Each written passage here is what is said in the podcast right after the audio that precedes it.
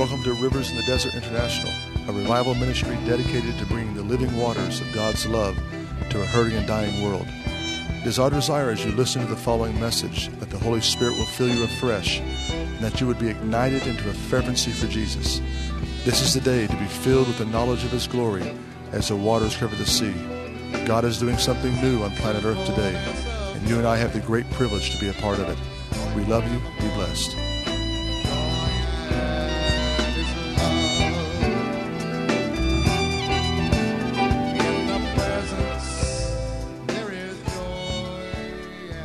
Jeremiah chapter 15. We got three years of testimonies, but I'm not going to share them. Hallelujah. There's so much been happening. Um, I'm, I'm, my wife and I, our five children, we're mind boggled what God is doing. But there's an urgency in my spirit like never before. I mean, the, the intoxication of the glory realm, of course, is always be there, marinating in His presence loving one another, loving the lost. But there's an urgency in the very bowels of my being right now. And it was birthed when I went to Israel with my wife and 30 others uh, about eight months ago. We took a tour to Israel. We decided to miss all of the uh, swamp water religious sites. We didn't want to get infected with the malaria of religion. Hallelujah. And we decided to go to the, the places where the Holy Spirit revealed himself in biblical history. And we first went to the desert. We got off the airplane, took the whole group to the desert, and spent night in the desert with the camels in the Bedouin tents like Abraham. Hallelujah. And then after that, we went to the Hyatt. Praise God.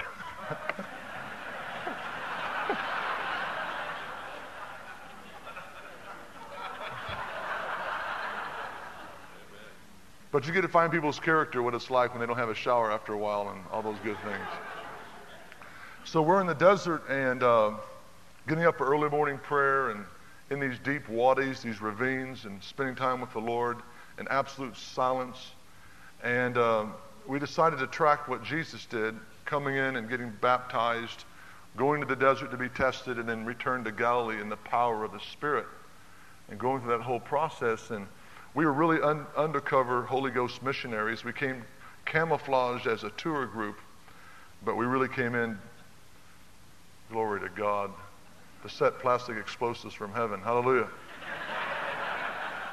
and so Dalit um, was, of course, in a commando unit, and she went after uh, the army to get us a special pass into the place where Jesus was baptized by John. They only let two groups in a year because it's a UN buffer zone. It's a minefield. It's a, it's a highly sensitive uh, UN situation there. Sometimes I think the UN is nothing more than the United Nothing. But anyway.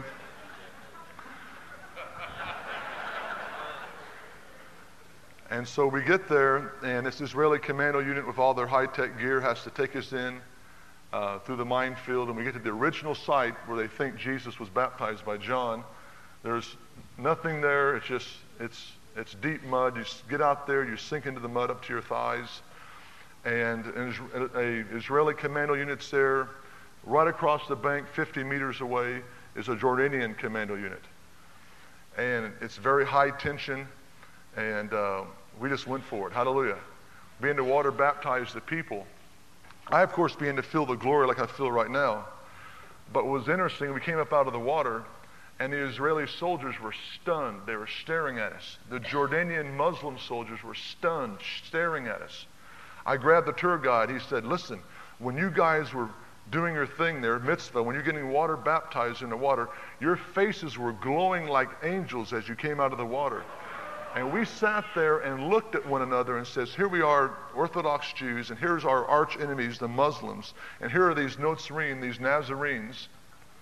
This is the answer for the Middle East right here. This is it right here.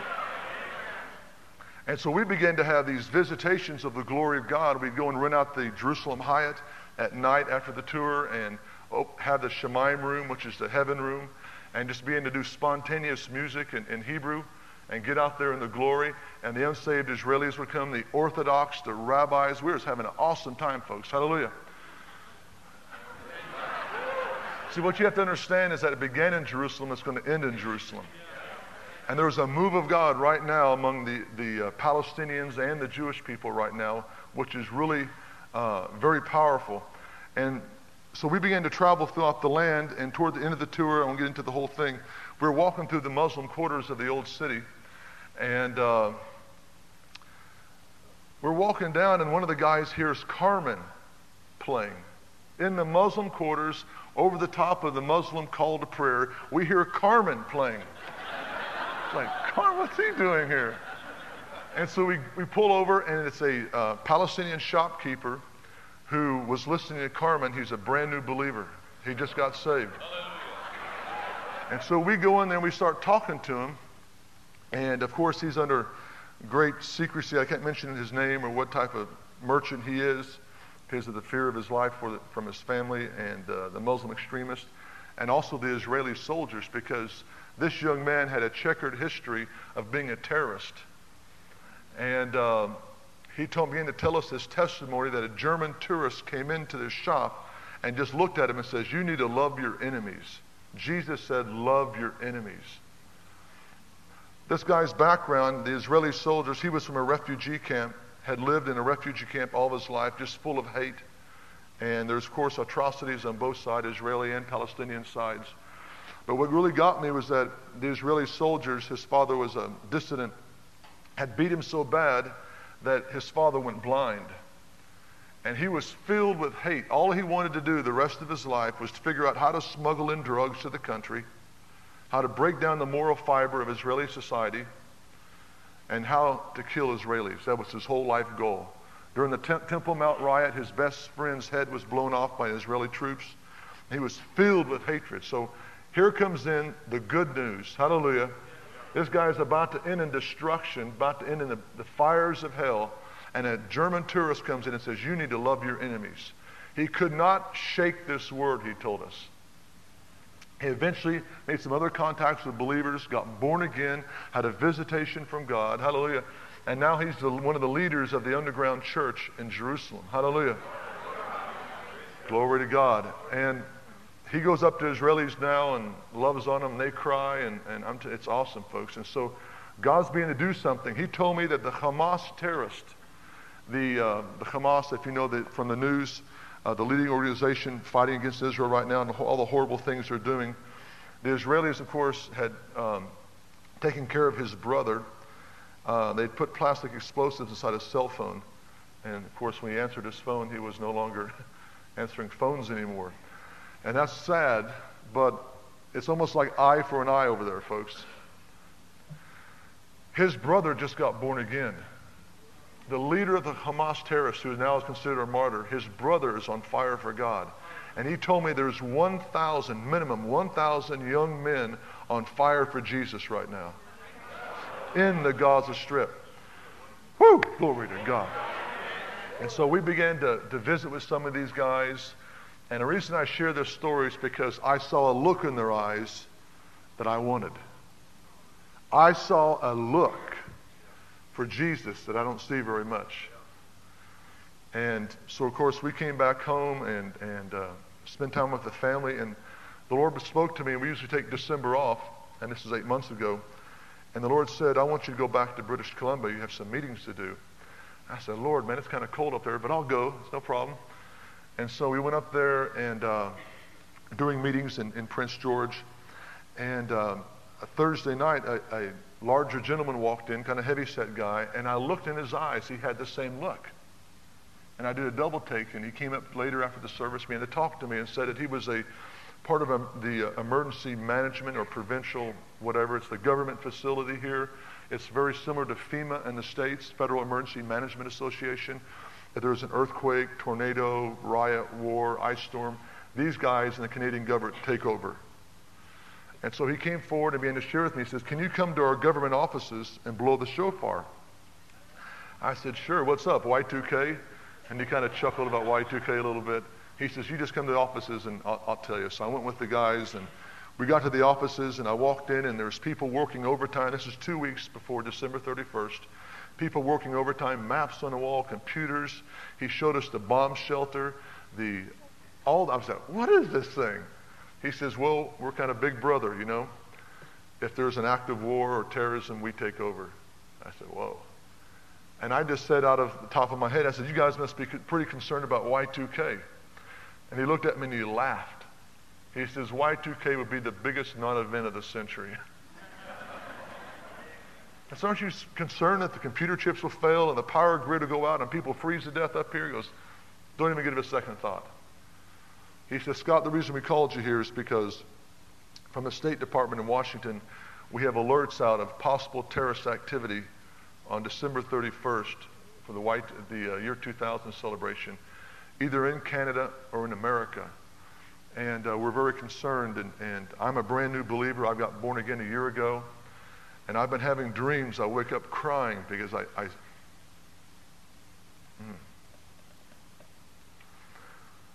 I see people being blown up and dying and screaming and going to hell. And he says, I, I can't shake these dreams. And he says, as I'm getting this information to, to look for these terrorists, I'm over the size, my area of jurisdiction is the size of California and British Columbia. I have nowhere to look. I don't know what to do.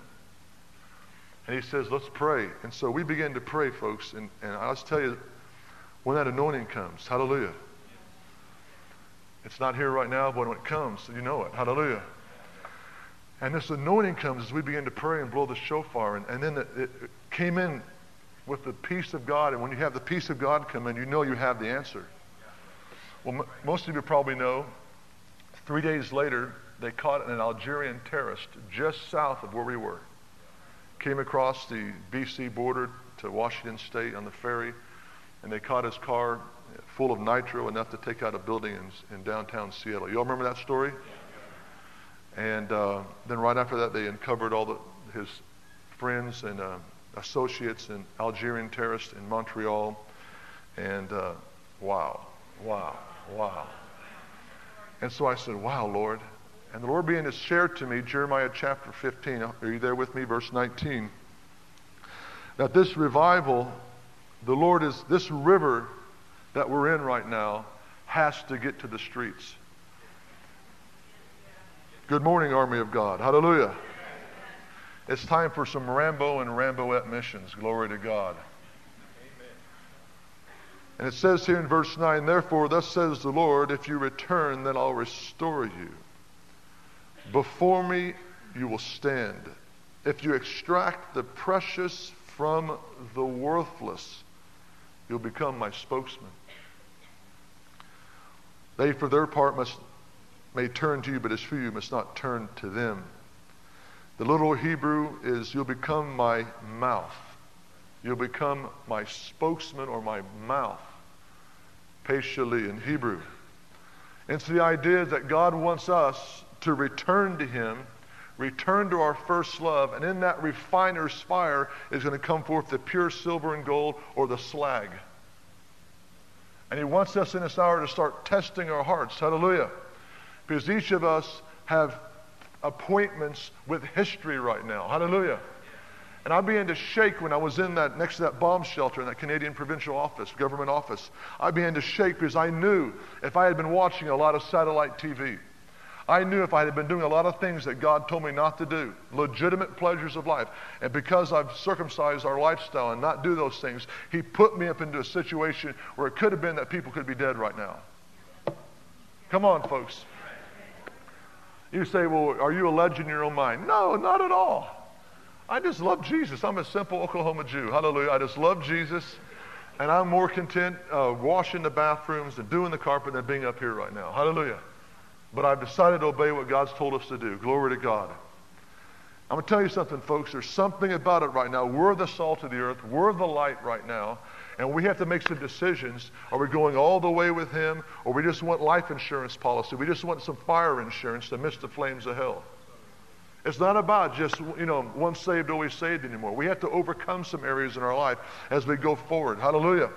And I'm sensing this urgency in the bowels of my spirit. Hallelujah for us to rise up and, and, uh, and do some things. Glory to God. And I'm trying to hold back here from some of the testimonies. They're so exciting. I want you to get excited about the Word of God. And so things began to happen uh, this last spring, and we pulled up into May in Philadelphia.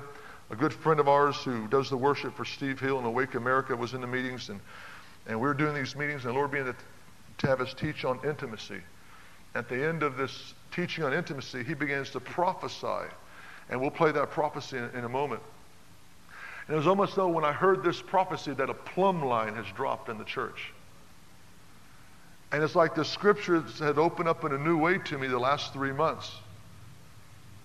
And I want to share that with you right now. Glory to God. Turn with me to Matthew chapter 24.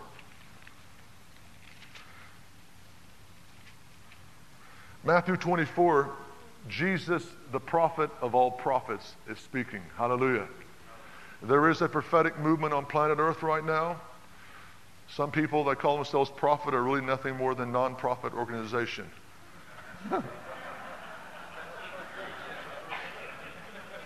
Some of these dear brothers are just prophesying out of the right hemisphere of the creative juices of the brain tissue, and things aren't happening. And so, come on, folks, amen. We don't need to run to a meeting and get a word. We got a word right here. It's alive.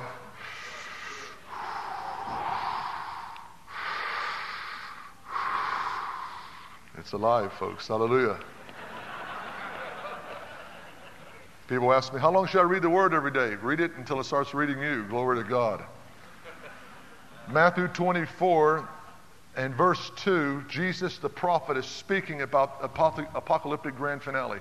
And we were in Jerusalem. We were with the Orthodox Jews. We went and sat down and talked with them. They're right now trying to reconstruct the third temple. I'm not interested in talking about the third temple. I'm not interested in talking about all these things that we think about and trying to find out what God's going to do in this last hour. What I'm interested about is how to overcome. Hallelujah. Amen. And last time we were here was on the heels of coming in and blowing the shofar at the false Messiah's headquarters. Of course, we have our book back there, and all those testimonies are, are documented. And um, um, there's a whole, the last four years, they've been trying to raise this false Messiah from the dead. And we just got the report, it's been confirmed now, hallelujah, that the, the successor to this large Orthodox Jewish organization, the successor, they call him Chacham, a wise man, has just stood up and said, Jesus Christ is the Messiah. Hallelujah. Whoa! Whoa!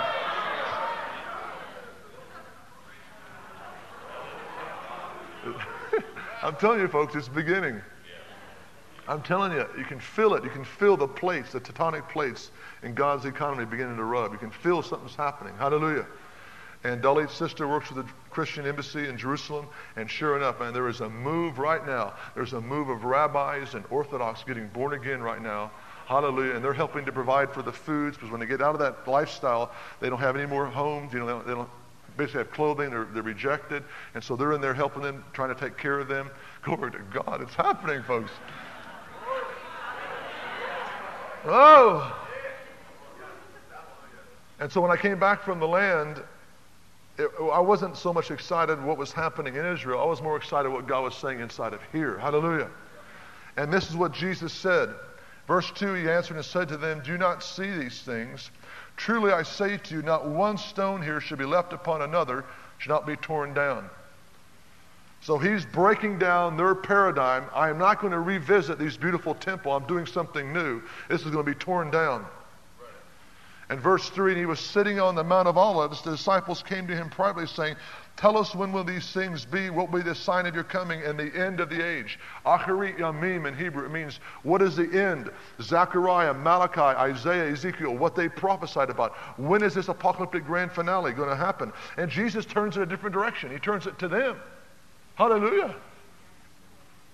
Verse 4, he says, And Jesus answered and said, See to it that no one misleads you. The original Greek is, See to it that no one leads you into error. It's the imperative here, it's the command, it's very strong. For many will come in my name saying, I am the Messiah, and will mislead many. We're seeing that happen even now. You'll be hearing of wars and rumors of wars. See that your heart, you're not frightened. For these things must take place, but the apocalyptic grand finale of my glory coming on planet Earth, oh, hallelujah, signs in heaven is not yet. For nation shall rise against nation, or ethnos against ethnic group, kingdom against kingdom, and in various places there shall be famines and earthquakes. All these things are merely the beginning of the birth pangs. They'll deliver you up to tribulation and kill you. You'll be hated by all nations on account of my name.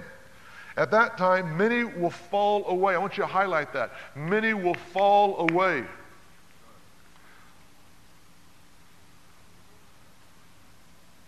And deliver one another and hate one another. So, what we're going to see before these things begin to happen, we're going to see a lot of intense hatred come up within the church toward one another because God is separating the wheat from the chaff right now. Smile, folks. This is going to be a good message. Hallelujah. You're going to enjoy it. Hallelujah. And verse 11, and many false prophets will arise and mislead many. It is happening right now. Peter says, the last words Peter says before he, leaves planet Earth, who Jesus said, I've given you the revelation. Upon this revelation, I'm going to build my church. He says, he says, beware of unprincipled men lest you fall from your own steadfastness, but grow in the grace of the Lord Jesus Christ. Meaning in the last days, there's going to be men that, and women that have an anointing, that have a real prophetic gifting or apostolic gifting, but because they won't listen to teach it, they're not teachability, they'll begin to turn the truth into a myth. There'll begin to be a falling away, that these good prophets will become false prophets because they're good at one time. It's happening now, folks. I have some minister friends that have in this revival. Five couples I know of that are on fire for God right now, filing for divorce. And I said, my wife and I said, Becky, well, what's happening here? We know these people. What's going on? I have two close friends that are in ministry. That right now, they both have told me the same thing. They say, We do not believe there is a hell. We believe that when people die, everybody's going to heaven. We believe there is no rapture of the church etc., etc., etc. And where did people get off like this? You know what I'm saying? I mean, I, I want to ask myself that question.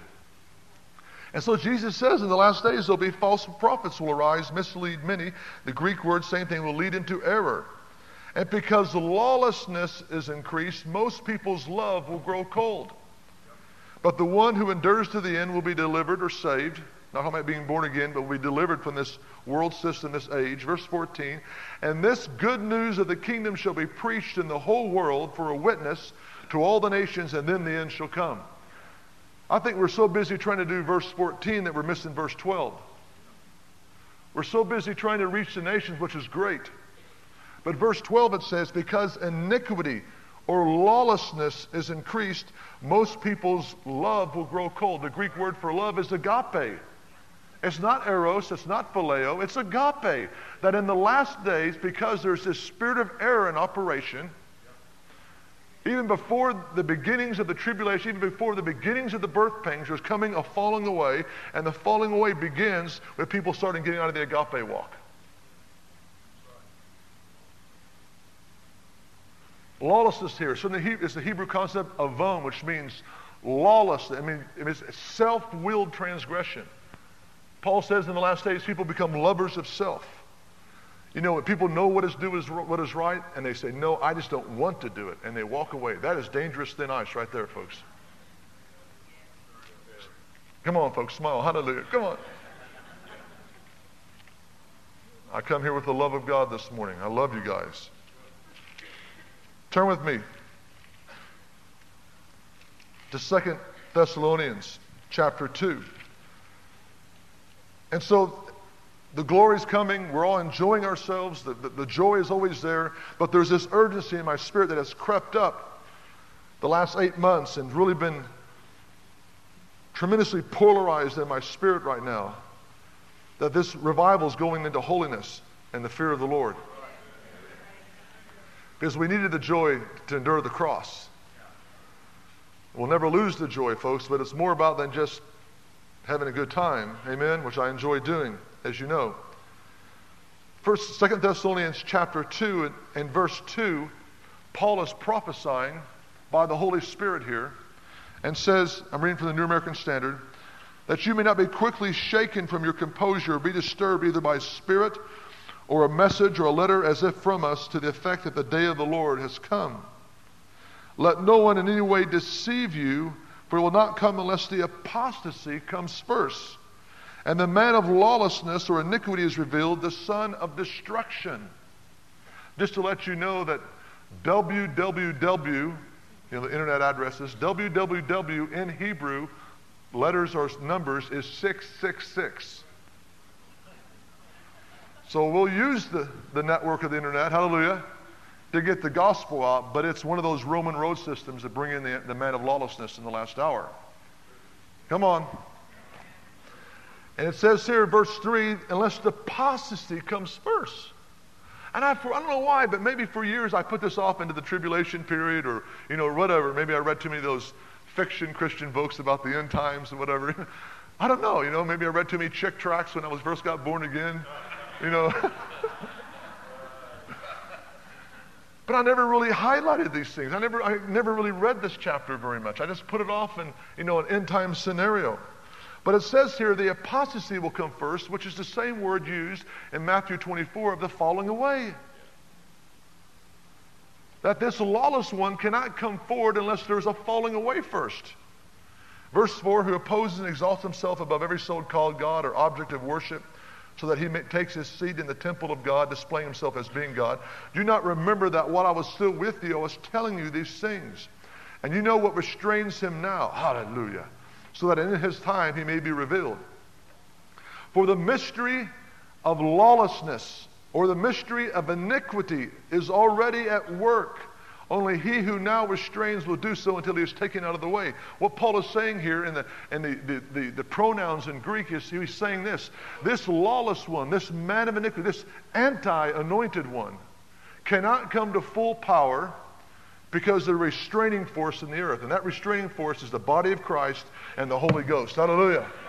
Because greater is he who is in us than he who is in this world. 1 John 4, amen. Glory to God. Come on, folks. Hallelujah.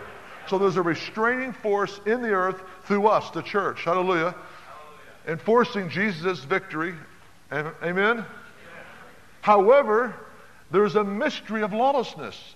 Maybe we'll touch on it a little bit more. But there's like five mysteries Paul talks about in the epistles the mystery of godliness, the mystery of faith, the mystery of Christ in the church, husband and wife, and the mystery of lawlessness or the mystery of iniquity. And so it goes on and says here, verse 8, then that lawless one will be revealed, whom the Lord will slay with the breath of his mouth and bring to an end by the appearance of his coming. That's the glory, folks. Hallelujah. That one whose coming is in accord with the activity of Satan and all power and signs and false wonders. I believe that's happening full time, 24 7 in our culture right now. The Lord had us, uh, I don't know if, boy, I wasn't even here when that happened. Uh, I was in, in Vancouver and the Lord had us blow the shofar at the X Files. Hallelujah. And uh, three days later, the X Files disintegrated. One of the actors got born again, came in and, and gave his last paycheck from the X Files, gave half to the church, gave it half to our ministry. Glory to God. Took us three days to get the devils out of this guy. That's how possessed he was. And so we were there in downtown Vancouver in this empty parking lot and blew the shofar. And, and of course, that whole thing disintegrated, went back to LA. He gets born again later, comes to our services, and tells me, Brother Scott, don't stop what you're preaching. I said, Why? He said, I was on the set of the X Files. At different scenes, it was the, the lighting was just right, and we needed to get our cues up and the cue cards, and everything was ready. And you know, all the multiple people around, like busy bees on this set. And one of the actors could not get his part right. He kept on fumbling around, couldn't get it right. He says, I sat there and saw this actor stop, and the, and the director is all upset and starts calling on a demon spirit by name. And this demon spirit came in and inhabited this guy. And he says there was like this, I understand it now, but then I didn't understand it. It was like this anti laughter. Everybody started, a mocking laughter hit the crew. And the rest of the day, we filmed with this supernatural flow, he calls it. See, the enemy is coming as counterfeit, and he's coming camouflaged behind the term called science fiction. Science fiction is the enemy's camouflaged attempt to get our culture looking into ET or alien spirits or UFOs and all these things. It's not going to be UFOs coming on earth. It's going to be the false prophet, the Antichrist, displaying signs and wonders. Folks, let me tell you something. He's been prepping our generation for this. And so you, you don't need to be watching. There's nothing good on cable, folks, or satellite. I mean, come on, get your weather channel and then get out. Hallelujah.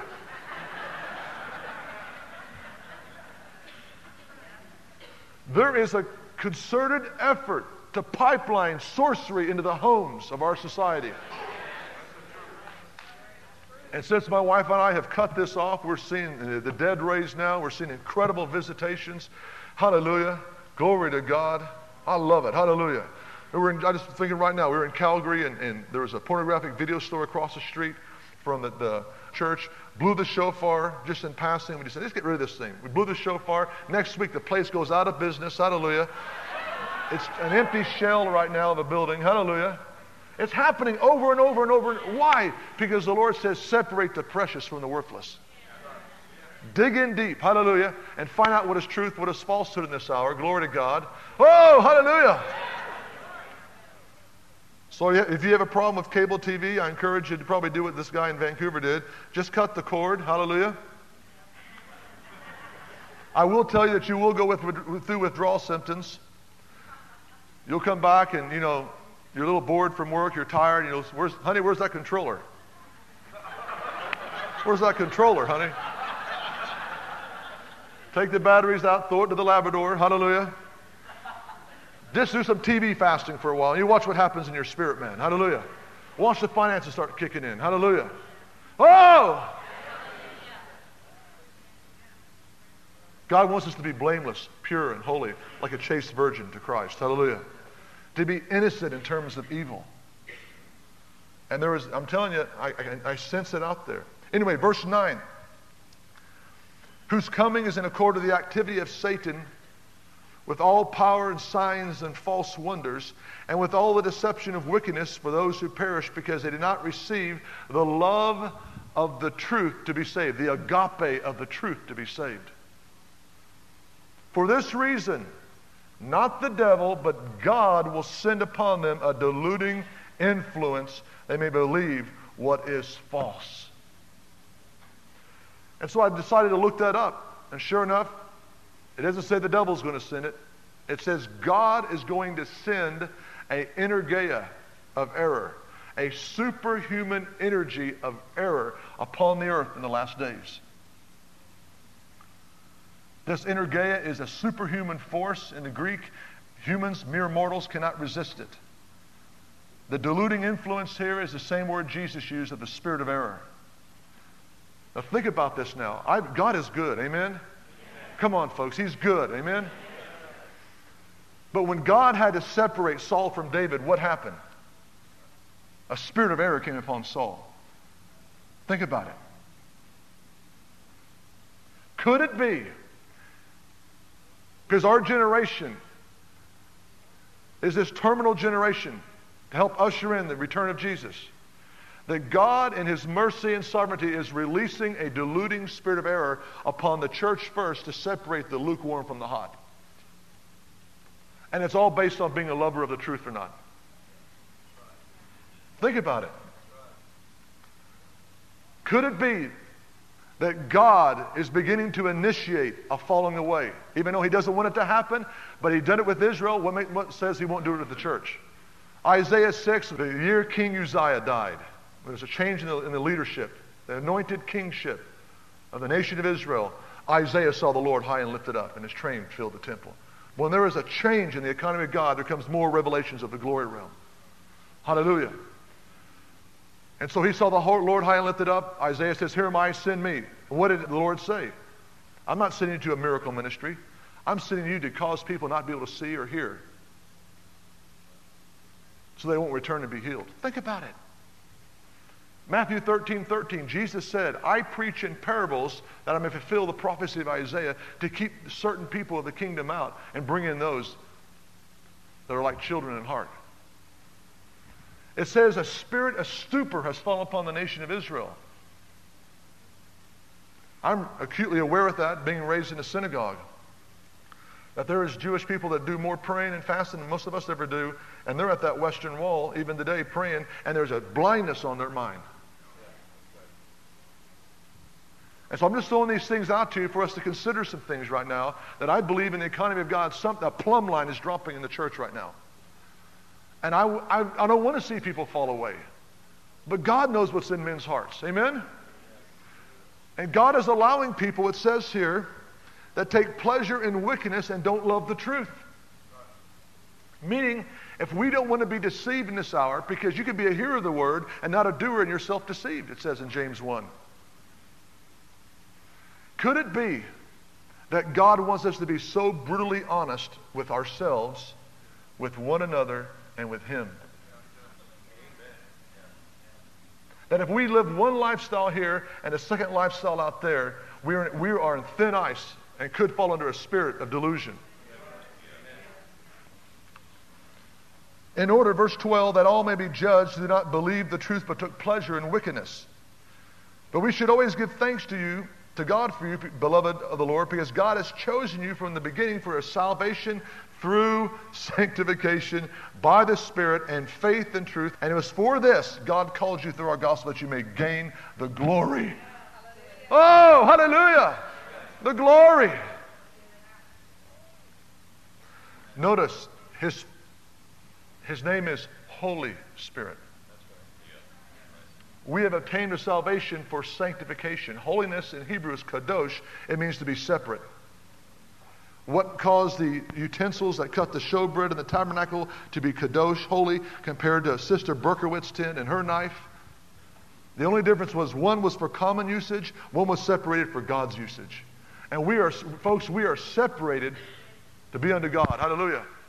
And the whole process of hearing his voice is for sanctification.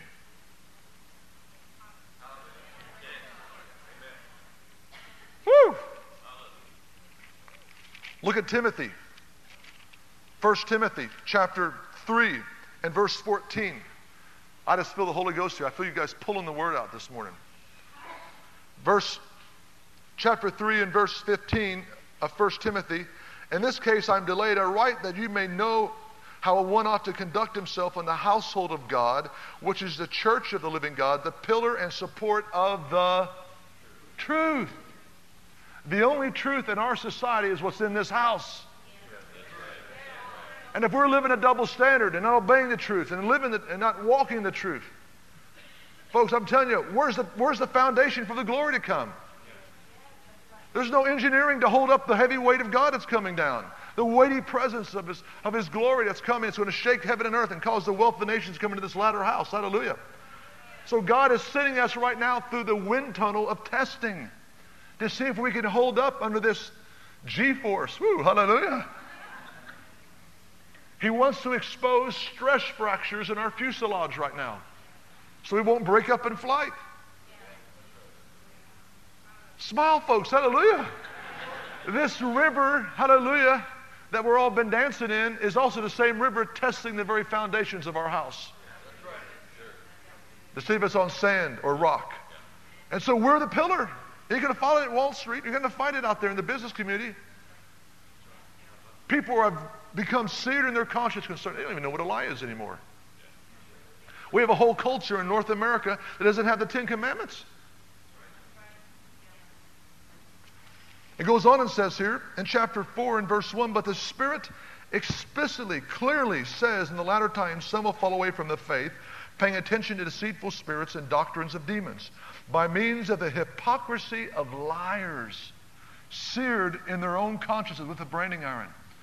You know what happens if you keep on telling a lie and believing a lie and living the lie? Your conscience will be seared where there is no more nerve endings in, that, in the scar tissue. And you're insensitive to hot and cold. Amen. As I'm preaching to you, I'm preaching to myself. I want to be honest and truthful in every area. If I have aught in my heart towards somebody, I want to go search them out and speak to them and tell them why I was offended. Amen? I'm being faithful with every penny for IRS. Hallelujah. Come on, folks. Oh! 2 Timothy chapter 4 and verse 2. Preach the word.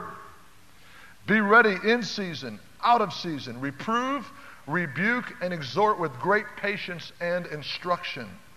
For the time will come, I believe it's here, when they'll not endure sound doctrine, but wanting to have their ears tickled, they will accumulate for themselves teachers in accordance with their own desires, and will turn their ears from the truth and turn aside to myths.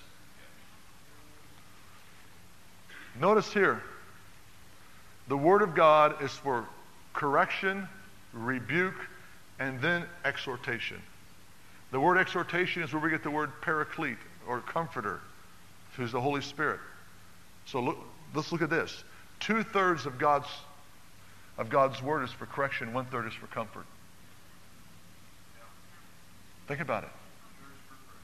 Two thirds is for rebuke and correction, one third is for comfort. And the Holy Spirit began to deal with me two months ago. He said, Son, I want you to go look at your Christian video library, your cassette tapes, um, all the things that you have that you feed upon, the books, even your CD music. And he said to me, he says, How much of that there is for correction? I said, 99.9, I guess, is for edification, really. He says, Unless you have a word that gets into you and rubs you the wrong way and put you in the refiner's fire, you could go off into a myth away from the truth. Come on, folks. Hallelujah. Smile. Hallelujah.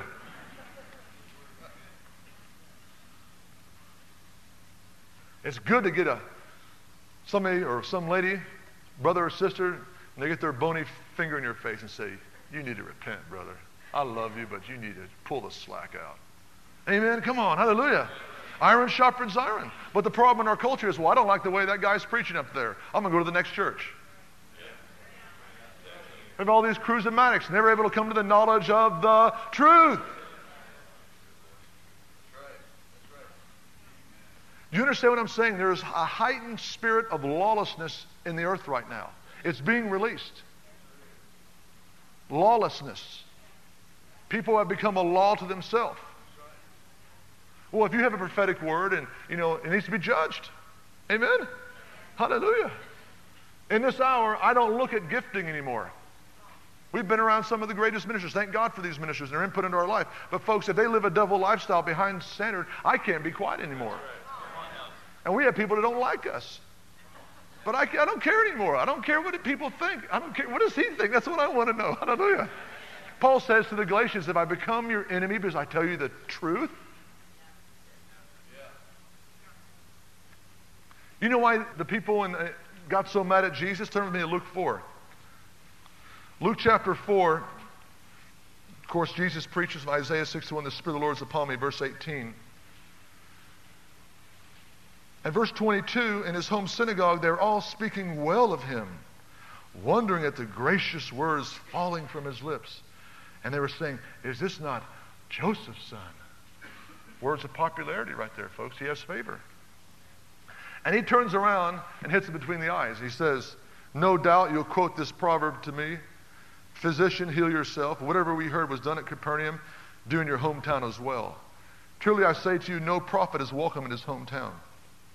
But I say to you in truth, there are many widows in the days of Elijah when the sky was shut up for three years and six months and when a great famine came over all the land.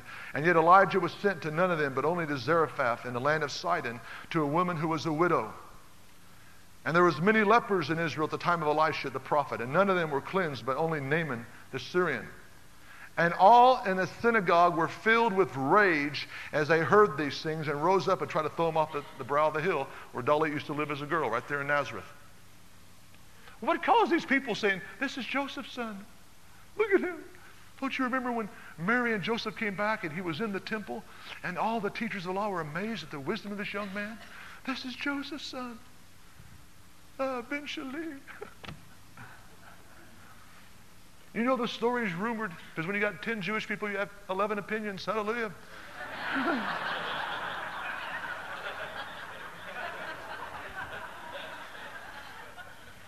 of the angels that appeared to Mary and the dream and how they went down to Egypt. Come on, folks, they know about this stuff. And Jesus turns around and goes after the truth. What caused him to love him so much and ready to throw him off the, the hill a few sentences later? You know what it was? The truth. I'll tell you why. Because when you speak the truth, people don't like it. It says, verse 25, there are many widows in Israel in the days of Elijah. When a great famine, yet Elijah was sent to none of them but to Zarephath, the land of Sidon, to a woman who was a widow. Get, there was all these widows among God's people, but the people have backslidden into such spiritual adultery that Elijah was only sent to one widow. And guess who she was? She was not even Jewish. She was from the very home city of Jezebel.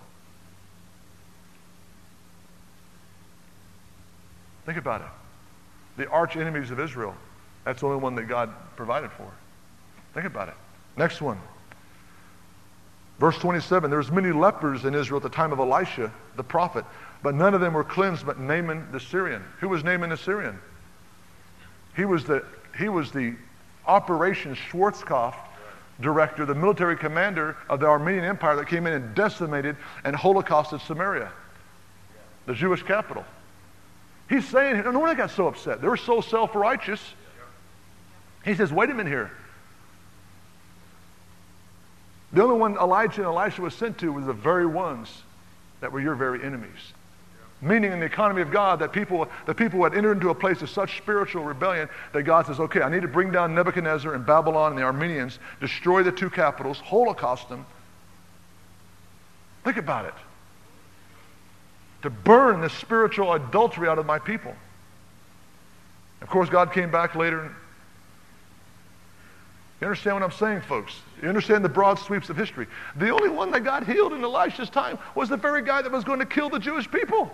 God healed him so he could fulfill his ministry. I don't understand it all. But if you look at the broad strokes of history, you'll understand that God's judgments are merciful. No wonder they got so mad because they told him the truth. It goes on. There's so much more. I, I kind of need to streamline it, compress the file. Hallelujah. There's so much here, folks.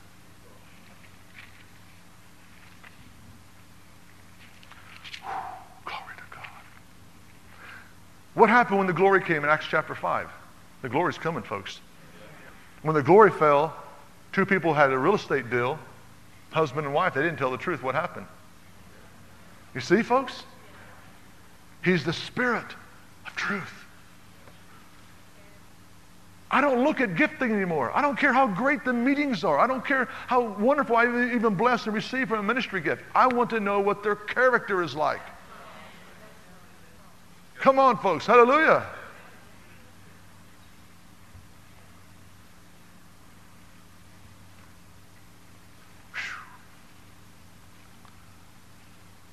Let me just kind of sail off for a little bit here. Just kind of think about it. What, what area in your life that you're not being honest about? Whether in business, I'm talking about little foxes now, not, not the big things, the little foxes. Maybe spending too much time on the internet, places you shouldn't be going to. Perhaps you're in rebellion to your parents. Perhaps you just have aught towards somebody and you just need to vent it and get it off and go talk to them. Amen? We have to be lovers of the truth in this hour. So I begin to understand this process that's happening right now. And I said, Lord, how do I get out of it? I want to make sure I make it, I run this race and I finish it. I began to study out of Revelation chapter 2. Turn with me to Revelation 2. We see that the same word falling away is used, the apostasy, and how we can recover ourselves from what's happening in this hour. Sure love you all. Revelation 2 and verse 1 to the angel in the church at Ephesus. Let me just let you know about Ephesus real quick. Ephesus, there was no correction in the, in the epistle to Ephesus. They didn't have wild problems like the group at Corinth did or Galatia. These folks were pretty solid, okay? They burned all their witchcraft items, had a great bonfire. They loved Paul. Uh, the church at Ephesus was really a regional headquarters, apostolic regional. It had moved from Jerusalem to Antioch, now to Ephesus. Ephesus was a port city, very wealthy city, had a great Christian community. And Jesus is the first one he talks to in Revelation 2 and verse 1. To the angel of the church in Ephesus, think about it, there's an angel over this church right now. There's a lampstand over this church, folks. The one who holds the seven stars in his right hand, the one who walks among the seven golden lampstands, says this I know your deeds I love the Amplified on this one. I know your industry.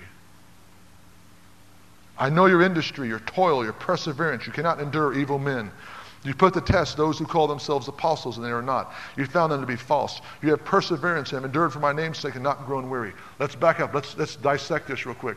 These are folks on fire for God. Some of the deepest revelation outside Romans is found in Ephesians. These people, he says, I know your industry. I know your Christian music industry. I know your book publishing arm. I know all the stuff that you're doing to reach this region. That you have such discernment that you're even able to pick out what is a true and a false apostle. It takes some spiritual maturity, folks. Amen? And three, verse three, you have such perseverance in the midst of severe persecutions. Watch the movie Ben Hur. You understand what I'm talking about. The persecutions where your family could be killed, taken off into slavery, ruthless Roman Empire, you could become lion food the next day. In the face of all this, they had a great discernment for the truth between true and false apostles. They had a great perseverance to the point of even death. Yet Jesus says, verse 4, I have this against you. You've left your first love. You've left your first agape. Remember, therefore, from where you have apostatized, fallen, the falling away. And I saw it. The falling away doesn't happen overnight. It's a process of falling from your first romantic encounter with the one who loves you. The first love. Wow. Repent and do the deeds you did at first, or else I'm coming to you and remove the lampstand of its place unless you repent. Wow. Could it be there be anti revival before there's full blown revival? Could it be that God's coming in to every church right now? Come on. And so I begin to understand what is this first love? Remember this first love so I won't fall away. Revelation 3 says the same thing in verse 15. I know your deeds. You're neither hot nor cold. I would that you're cold or hot. Because you're lukewarm, I'll vomit you out of my mouth. The word there for hot is the same Greek word for the fire burning in the bones of, of Jeremiah. Like fire shut up in my bones. It's the same word used in the Septuagint of the burning bush. Meaning we have to have a burning bush encounter, love for Him. Or it's cold. No, no middle ground anymore. Turn with me to Jeremiah chapter 2 as we start to wind up here. Woo! I just feel like the word of the Lord is going like a sword right now, dividing asunder the thoughts and intents of our hearts. As the Lord begins to convict you, just deal with it. Amen. Don't wait for the altar call. Every area, brothers and sisters. Jeremiah 2 and verse 1. Now the word of the Lord came to me, saying, Go and proclaim in the ears of Jerusalem, thus says the Lord, I remember concerning the devotion of your youth, the love of your betrothals. You're following after me in the wilderness. This is incredible. God come through Jeremiah, a young man, comes to the temple complex where they have the glory of God. They have everything's going. But the people are honoring God with their lips, but their heart is far from Him. And He sends a young man to come in. This young man begins to prophesy that God, all He remembers is not all that you've done. What I remember is the time that you and I entered into marriage covenant at the, at the foot of Mount Sinai. That's what I look at, my people. I look at the wedding album of you and I when we entered into covenant together. Everything in the Old Testament coming into the New Testament, the glory of God cannot be dissected away from the wedding event. The Hebrew word for kavod is related very closely to the marriage. It began with marriage in, in the garden. It's going to end with marriage in Revelation. Amen? That's the great mystery Paul's trying to show out is the mystery of Christ and the church, which is husband and wife. That's why the enemy's centering in after marriages right now. He wants to break that window of what the glory realm is going to look like between Jesus and the church. Oh, hallelujah. We, we just, we, the Lord spoke to us to move. I was in Bulgaria and um, said, Lord, I want to sell the house on a birthday. Hallelujah. A lady came to our house and says, I'm going to give you $12,000 more for your house. Can you get out on July 14th? I said, That's my birthday. Sure. Why not? Hallelujah. We got back from Bulgaria, then France, and had four days to pack the house, sold it, put our stuff up in Atlanta in storage. You know, we're on the road now, and Dolly's throwing more, right now, throwing more kerosene on the fire down in Chicago. Hallelujah. but we went through all of our stuff in the attic, and I started pulling out old love letters that Dolly and I had written to each other. Folks, we'd be, I mean, read it. I remember those days where, you know, in the wedding preparation, Dolly would call up and at her lunch break and say, honey, you need to go and check on the, the flowers, you know, for the wedding and call your parents, make sure they have their tickets for the wedding. And I'd get home from work and I'd listen to that tape recorder and I'd hear her voice and go, oh, praise God. I rewind it again. Let me hear her go. I start to parse every verb there. Oh, she really loves me. Oh, let me hear that again. Oh. Come on, folks. Hallelujah.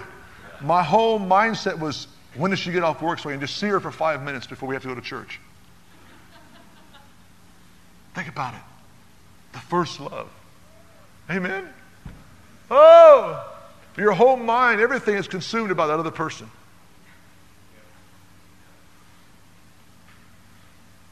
Come on, smile.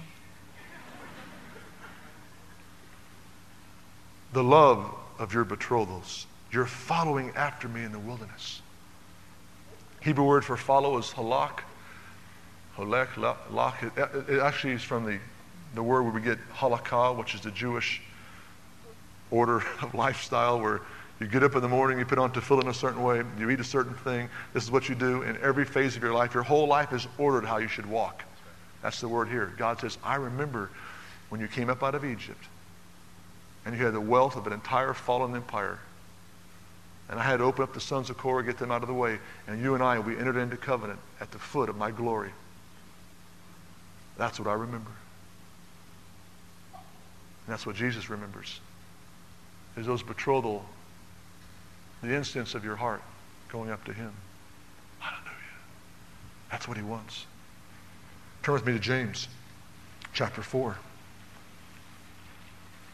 Here we go, folks. I feel his presence starting to come in right now. I love you, Jesus. The word Jewish people are married in a chuppah, it's a canopy. The only place that's used in the Old Testament is Isaiah chapter 4, speaking of the glory of God canopying over the church in the last days. So when the glory comes in manifestation, it's always connected with a wedding event. Why did Jesus turn the water to wine? Number one, to show forth his glory. And number two, what? Keep the wedding going. What's the parable of the five wise, five foolish virgins? It's all about the marriage. What's the parable about going into the highways and byways? It's all about the wedding that the father's presented for his son, and the people aren't coming. So he said, Go out there and get. It's a key event in Israelite history. His weddings. We're here in North America, it's a you know, a dime a dozen, you know.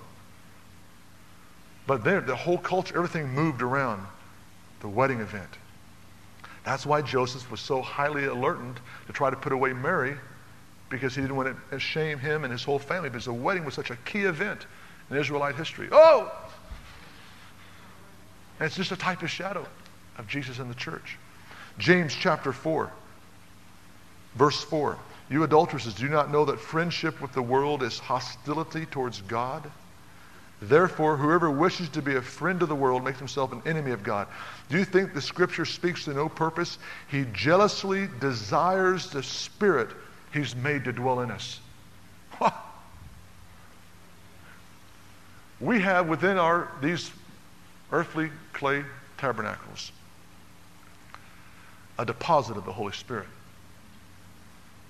It's the dowry of the future wedding.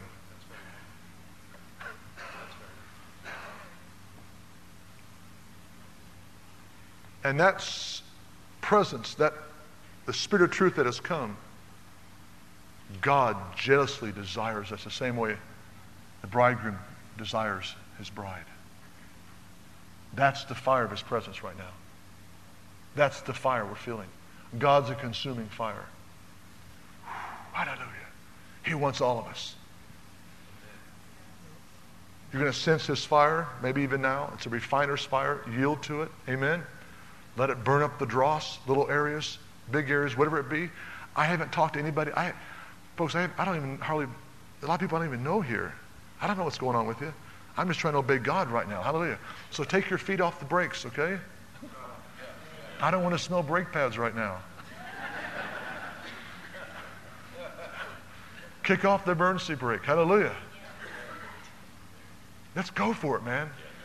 Let's fathom the depths of who He is, how much He loves us. Oh, I saw it in the eyes of the former terrorist. I saw it in the eyes of the emergency management director over BC. I saw it in their eyes, the first love. Glory to God. Hallelujah. Verse 6, he gives greater grace, therefore it says, God is opposed to the proud, but gives grace to the humble. Submit, therefore, to this jealous spirit of God. Resist the devil, and he'll tuck tail and run. Oh, hallelujah. That's the context right there. Submit to the jealousy, this first love he has for us. And the devil, man, he won't be around for kilometers. Corinthians, I'll just skip a few, few more, then we're going to move into the prophecy tape. Oh, hallelujah. Paul says, when he's defending his apostleship in chapter 11 of 2 Corinthians, Paul's having to talk about in the same chapter angels of light, ministers of righteousness that really are messengers of Satan. Brothers and sisters, you're going to find out in these last hour what the true apostles are. Thessalonians chapter 1 says, was, We were gentle among you as a lamb is gentle a, a nurse is gentle among the children. We didn't come in with a pretense of greed. What I've noticed, and you mentioned last night in, in the offering, Pastor, that when people are poor, the, the poor man answers with supplication, but the rich man answers roughly. Then when people start to get rich, man, they start getting an attitude sometimes. And you'll notice that. You'll begin to notice if you're around ministers and they start having this rough, sandboardy, it's just a roughness to them. Something's going on inside, folks. It's either about money, they're upset about something. They're living a double standard. Can, I see it. I see it in like never before as we travel. Come on. There's got to be that koinonia, that brotherhood, that love. Because when you're in the first love, man, you just melt toward your brothers and sisters the same way. You love to practice the same way he does. Come, you know what I'm saying? You're going to see it in the hour.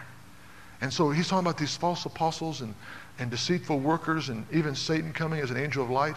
And before that, he says in 11 and verse 2, I am jealous for you with a godly jealousy. I betrothed you to one husband, to Messiah, that I might present you as a pure virgin.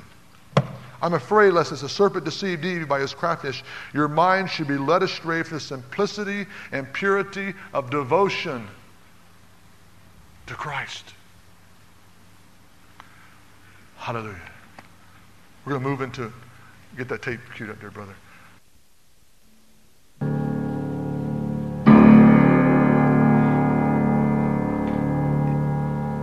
Hear the word of the Lord.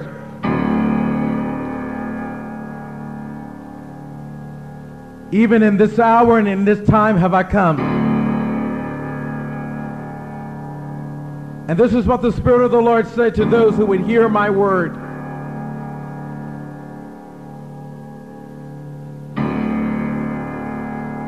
as water that is poured upon oil cannot mix. So there comes a separation. Hear the word of the Lord to the church. So shall I bring a separation of those who are passionate for me and those who are not. No longer, saith the Lord, will you not be able to tell those who are red hot from those who are cold. For I shall draw a distinction in my house. And my passion would terrify you, saith the Lord. It will be a holy terror upon you. for it will drive you into things that you know not of and you have not seen. My passion, saith the Lord, would drive you to do things that you have never thought you will ever be able to do. But yea, you shall find freedom that you never have known before, saith the Lord. For I shall throw off the restraints from my people. I, said the Lord, would draw the line, and I will call those to step over the line, those who would say, I am ready to give everything, even my life, for this king. And I shall recapture the earth, saith the Lord, and I will send forth my glory through it. But I will not do it by those who do not know me.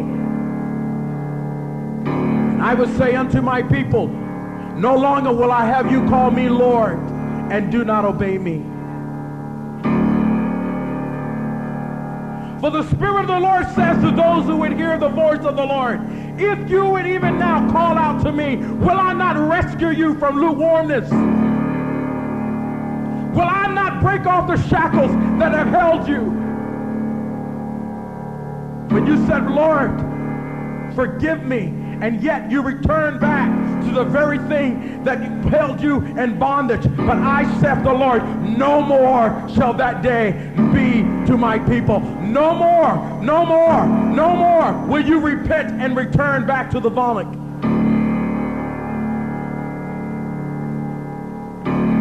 For I say I will have those that are red hot for me, and I will make you hot.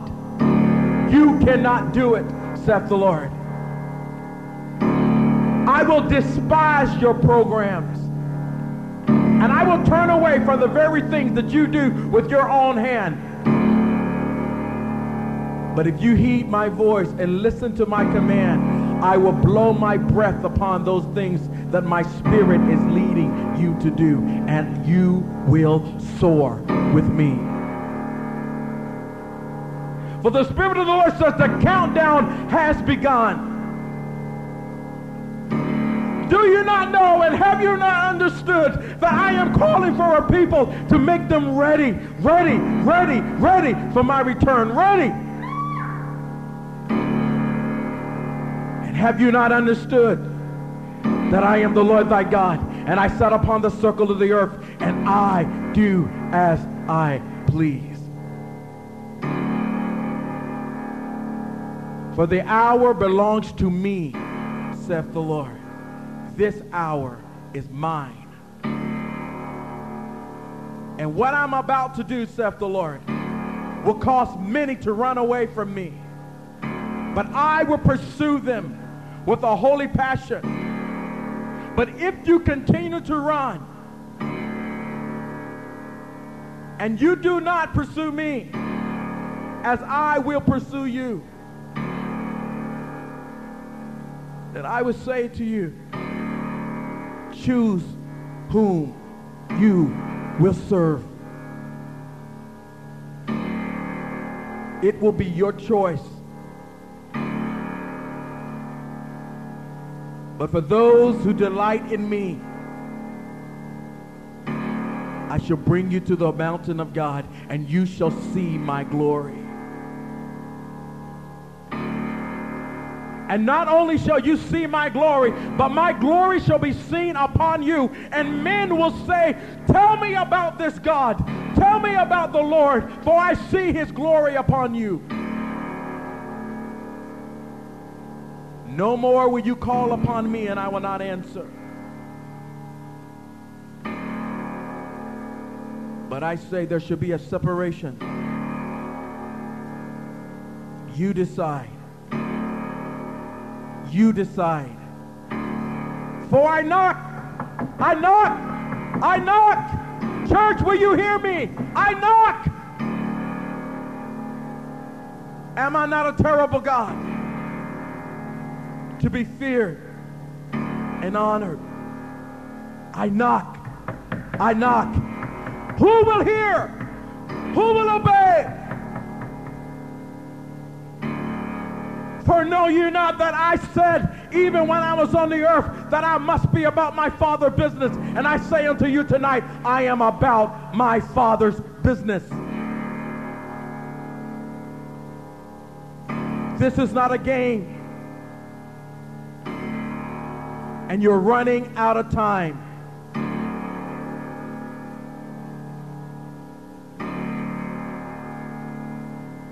But he that hear my voice and heed my command, I shall make you a pillar in my temple, and you shall see my glory. And the fragrance of my glory will rest on you.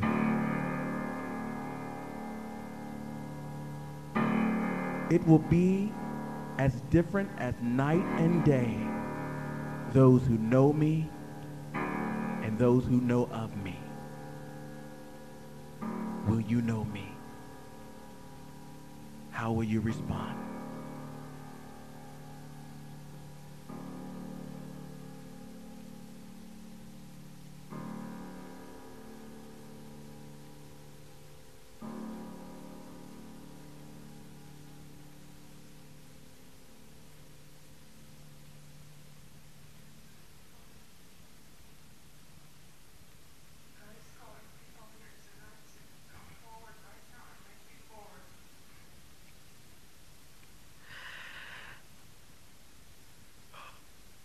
Some of you here just said the prayer of salvation, but you don't live for Him at all and you don't obey what He says to you. Jesus said, Why do you say Lord to me and you do not do what I say? And at that day, He would say to you, I never knew you, depart from me.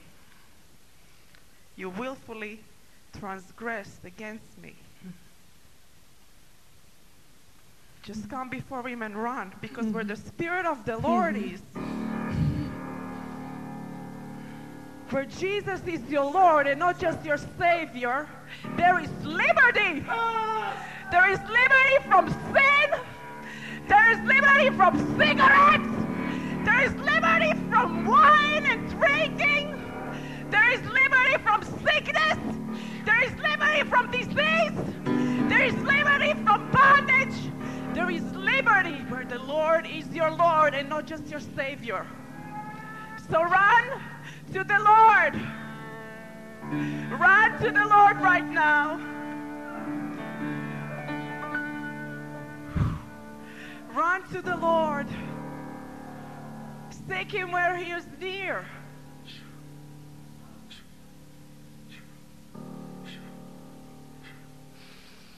Call Him Lord and mean it. Jesus!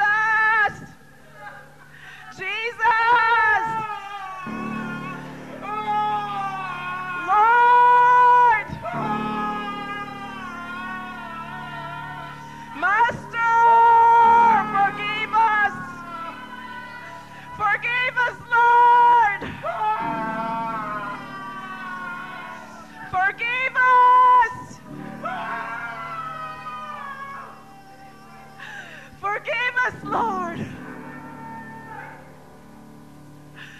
For playing games.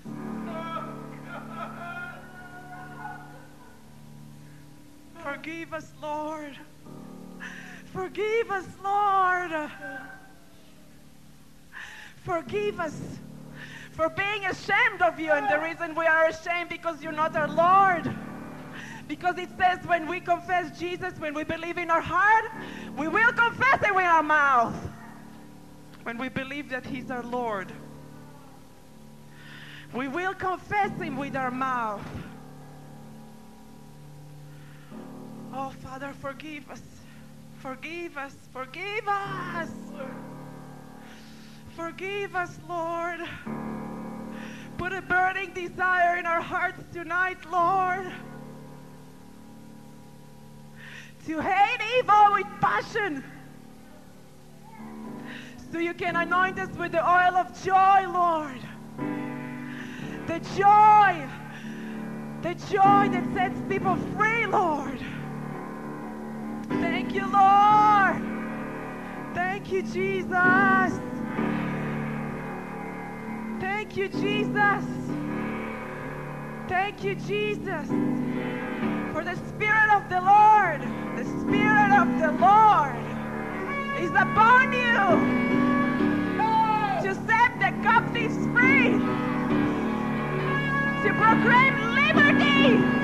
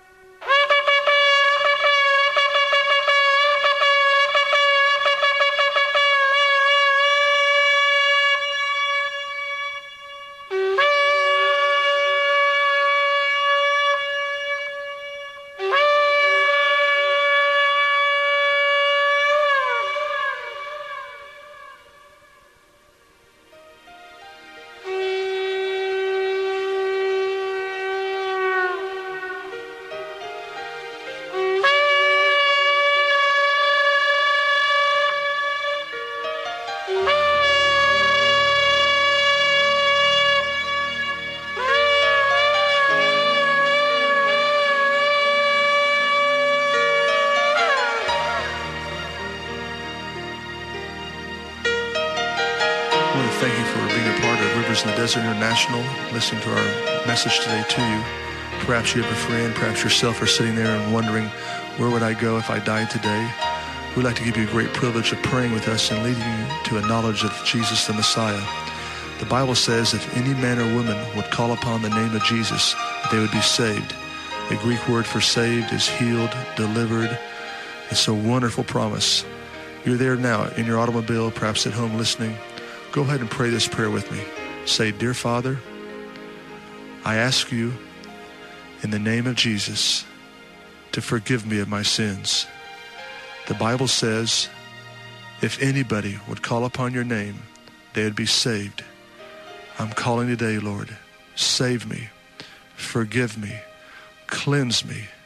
Take all of my sins and cast them into the sea of forgetfulness. Father, I'm coming running home to you now. In your name I pray. Amen.